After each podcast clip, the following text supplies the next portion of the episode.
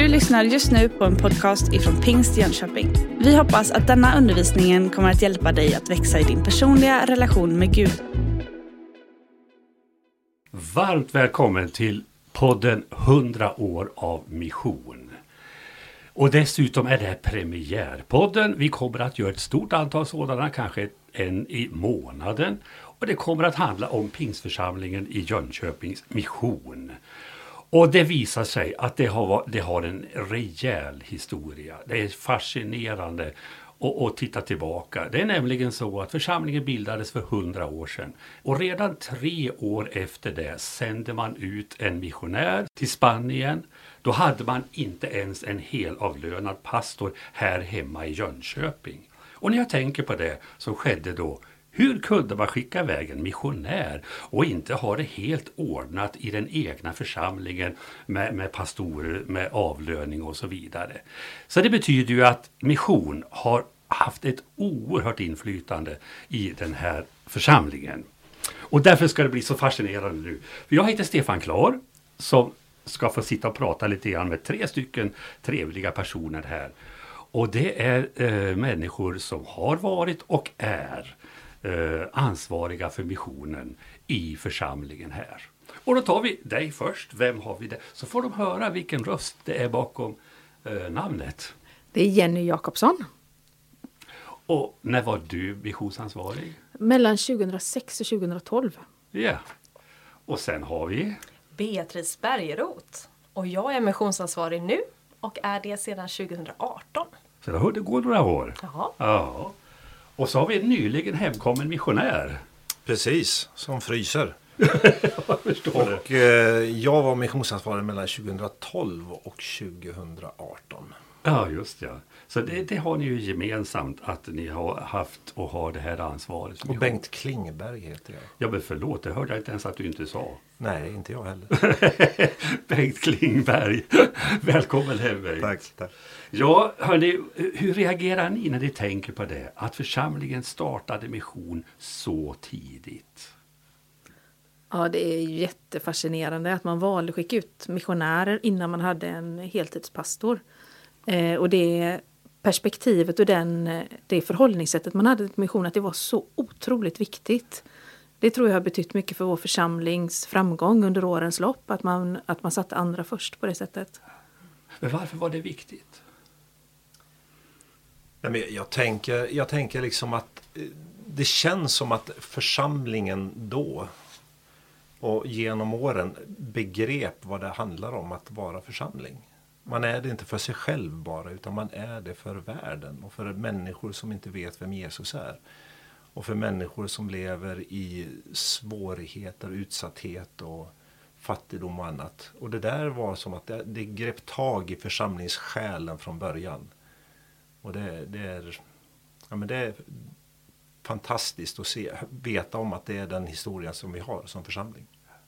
Att, att det var så, och, och du är ju den senaste och den nyaste mm. missionsansvarige. Vilken betydelse har det för dig att, att ha det med sig i tanke och känsla?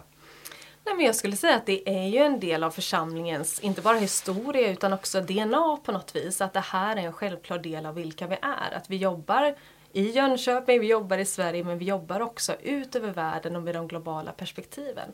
Och att få vara i en församling som lever det inte bara talar det, inte bara ber det utan också lever det. Jag tycker det är fantastiskt och jag tror att det gör oss mer till de vi är tänkta vara. Precis som Bengt säger också att det är det vi bygger på. Men också få för egen del både jobba med de lokala församlingsfrågorna och samtidigt med de globala perspektiven och i relation med bröder och systrar utöver världen som jag tror vidgar våra perspektiv. Vi läser Bibeln tillsammans, vi ber tillsammans. Jag tänker att det gör också att vi förstår ännu lite mera av vem Gud är och vilka vi är tänkta att vara i det. Ja, vilken betydelse har Gud i det här sammanhanget?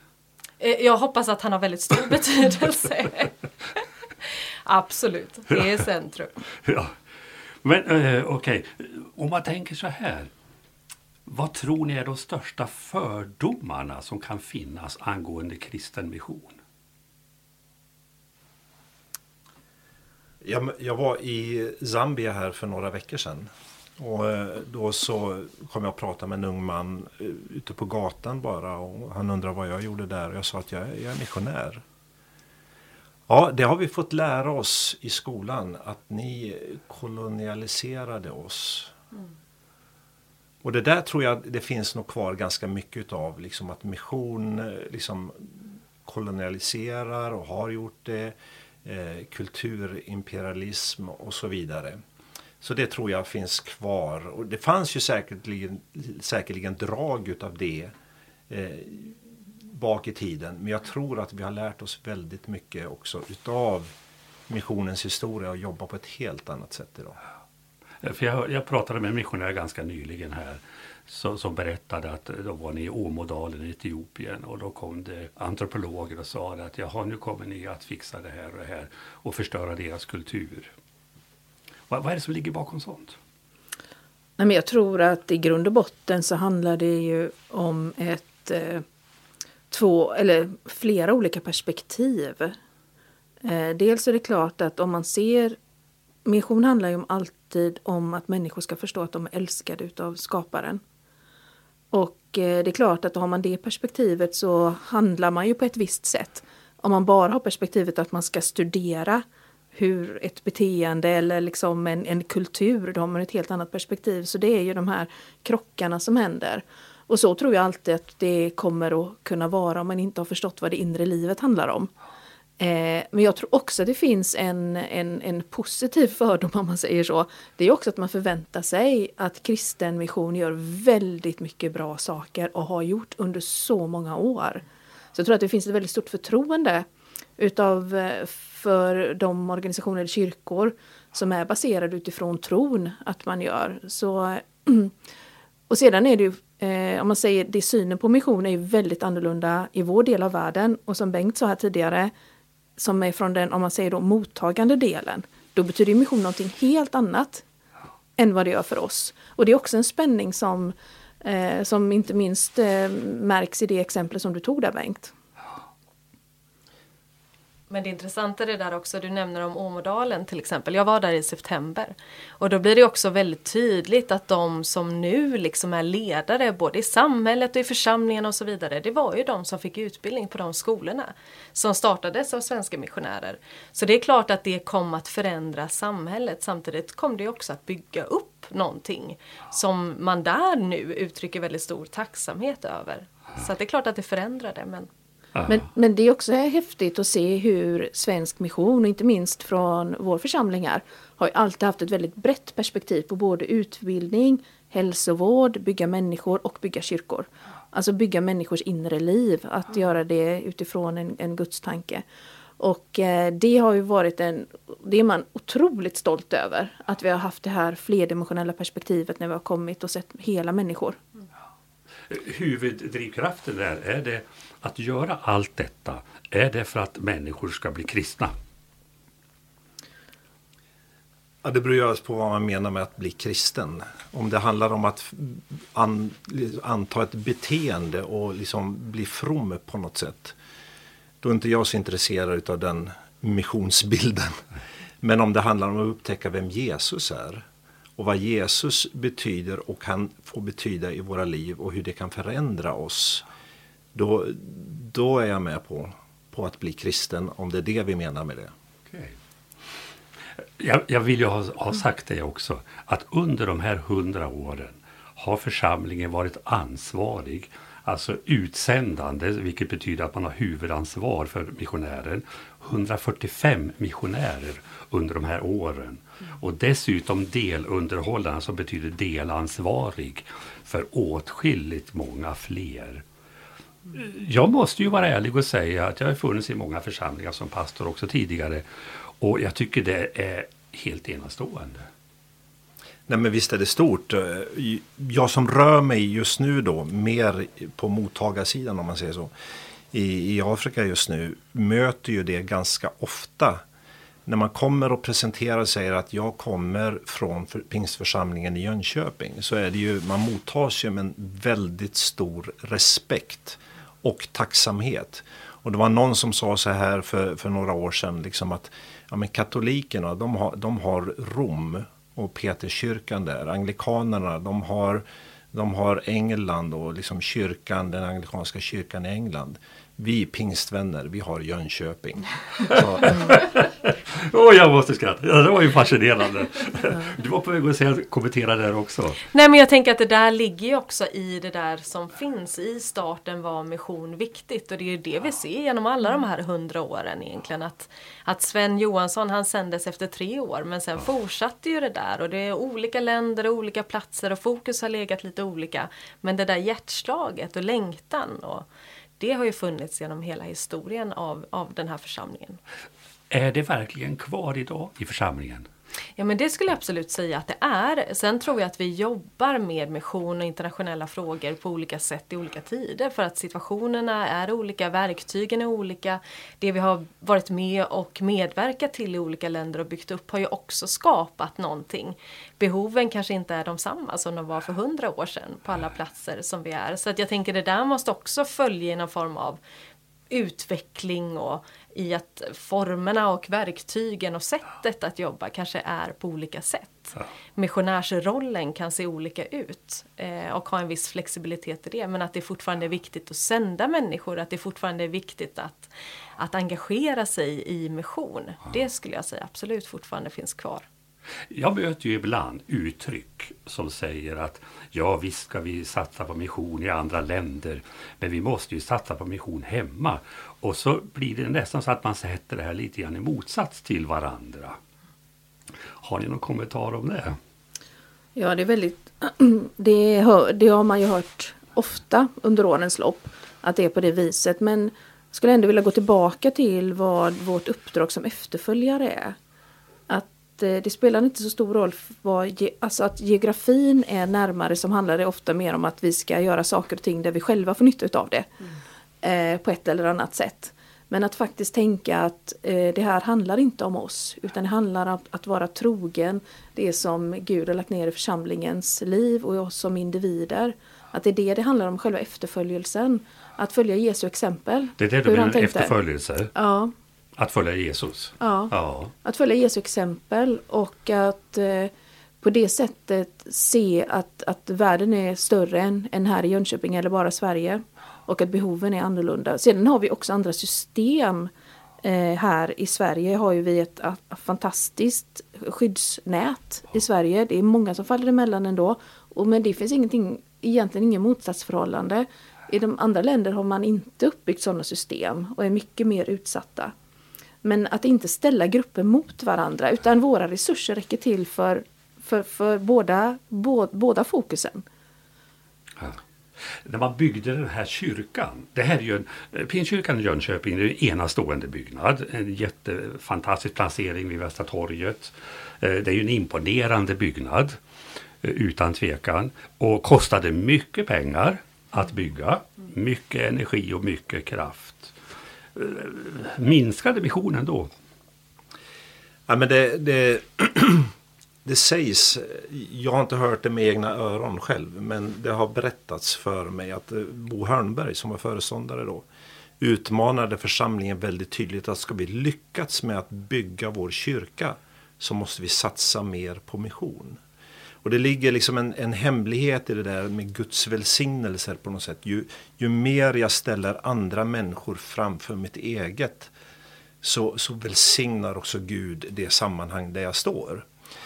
Um, och för att koppla tillbaka lite grann till, till frågan du, du ställde innan det här, liksom att ska vi göra hemma här först?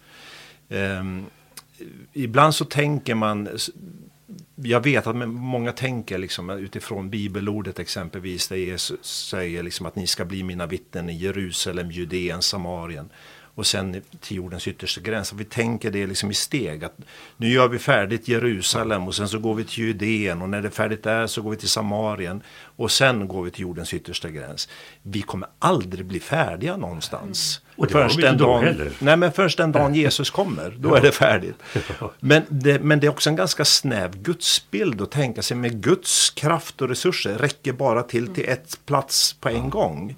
Alltså min, min Gud, om- som jag vill tro på och som jag vill efterfölja, räcker ju till för alla överallt. Så vi kan göra stor verk i Jönköping samtidigt som vi gör storverk i Tyskland samtidigt som vi är någonstans i jordens yttersta gräns var det nu är någonstans. Ja, var det där Trosa? Och det var väl tack vare den inställningen som evangeliet också nådde Sverige. Jag tänker, hade man räknat med att bli klar i Jerusalem först, då hade Ja. ju vi inte fått höra om evangeliet. Ja, och de blev ju inte klara. Nej, Nej, exakt. nej, så att jag tror både och är ju det som är, är utgångspunkten. Men, Ja. men just det där att det där har funnits också i kyrkan genom alla år. Jag tycker det är fascinerande och att man också har fullföljt det. Det är även nu håller vi på att bygga om vissa av våra liksom, lokaler här i kyrkan och då kommer man ju till mig efter församlingsmöte. Människor som har varit med i församlingen länge och så säger de Beatrice, du vet, när vi byggde den här kyrkan då satsade vi mer på missionen. Vad gör vi nu när vi bygger om? Du, Så att du det där möter finns. sådana reaktioner Jajamän, idag? Det finns kvar. Det är intressant Mm. att höra, för jag trodde nog att det skulle försvinna. Kan man tänka. Nej, och liksom bara också utmana mig i att tänka det. Att inte jag heller ska börja tänka nu behöver vi fokusera hemma utan vara med och leda det och vidga perspektiven av att också satsa. Det har varit under olika epoker som missionsansvariga och före er så fanns också en som hette Nils-Erik Claesson, Nisse Claesson och Ingemar Andersson. Eh, Det har varit olika epoker. Tror du att, du är ju nu som är idag. Mm. Tror du att det är svårare för dig att genomföra din uppgift än vad det har varit för de andra? Jag tänker på tidsaspekten och eh, hur vi tänker idag. Nej, det tror jag inte nödvändigtvis. Eh, nej. Jag tänker att det finns ju andra verktyg idag än vad som fanns då. Bara alla digitala möjligheter gör ju att hålla kontakten är något helt annat idag än vad det är då. Möjligheten att resa och ta sig är ju också till viss del annorlunda. Så att det är klart att en sak kan ju genomföras på andra sätt. Ehm, men jag skulle, jag vet inte, vad säger ni andra? Är det lättare eller svårare? Ja, vad tror du Jenny? Men jag tror att alla i olika tider och vi som individer möter olika typer av utmaningar.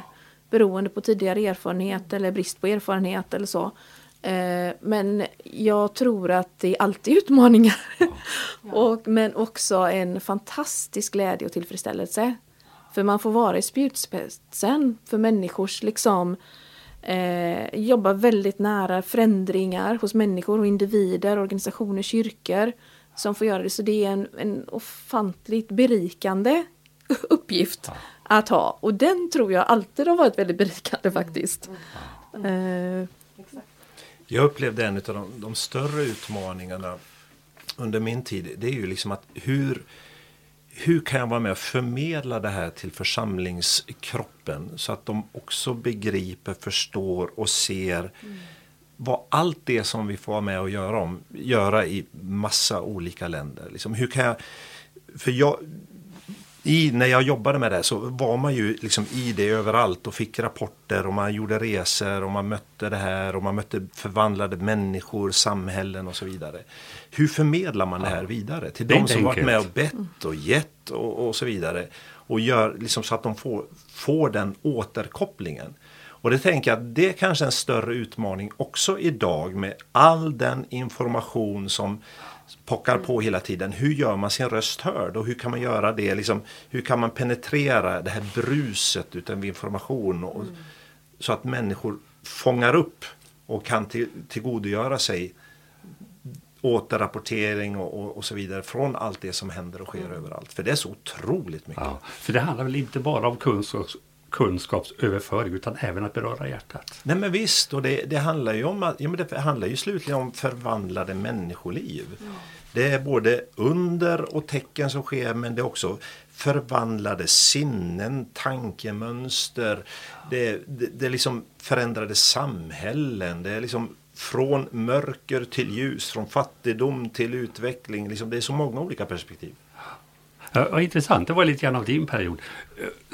Går det, jag har inte förberett dig på den frågan, går det att svara på det? Vad var det som var mest i centrum under din period? Eller mest utmanande? Eller det du... Jag håller med Bengt om det här med att få människor att bli berörda. Det är mycket som konkurrerar om tiden på gudstjänsterna. Eh, och också har vi otroligt mycket fler aktiviteter i kyrkan gissar jag. Men vad man hade för 50 år sedan eller 60 år sedan. Eh, som tar människors engagemang. Så det som är utmaningen är ju att kanske då missionskommunikationen ehm, eh, har liksom flyttats till andra rum än från liksom på, på liksom gudstjänsttid.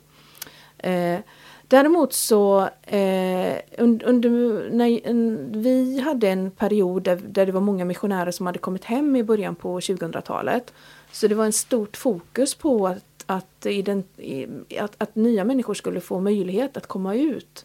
Så det var väldigt fokus på att både under tiden innan då när jag var ordförande i vårt internationella ledningsteam eh, från 1999 eh, att ha utbildning för människor som var missionsintresserade och utav dem då kunde komma vidare att komma in i en missionärsprocess.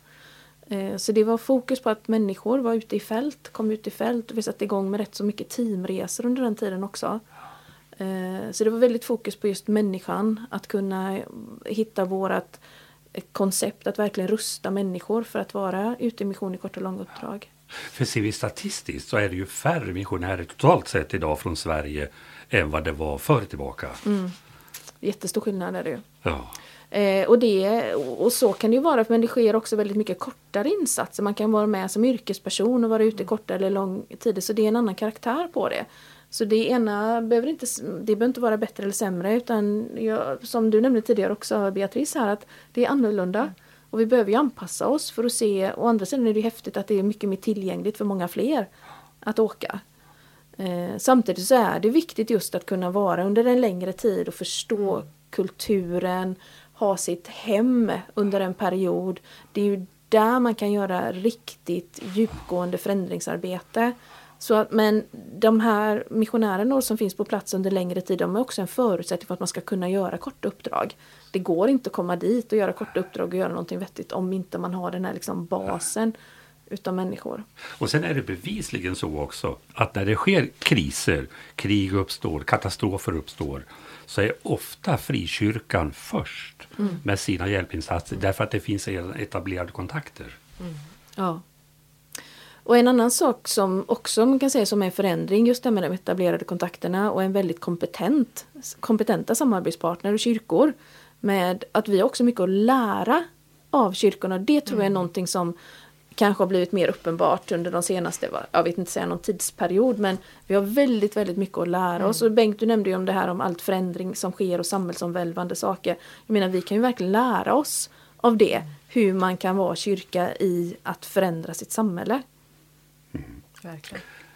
Kan du svara på det, vad som är mest fokus eller mest centralt i din period här nu. Ja, exakt i min period som pågår fortfarande. Ja. Nej, men jag skulle säga att, att utmaningarna är många. Det, det är mycket för att det är också det är omfattande, det är stort, det är olika sammanhang. Man rör sig på en mängd, alltså med olika människor.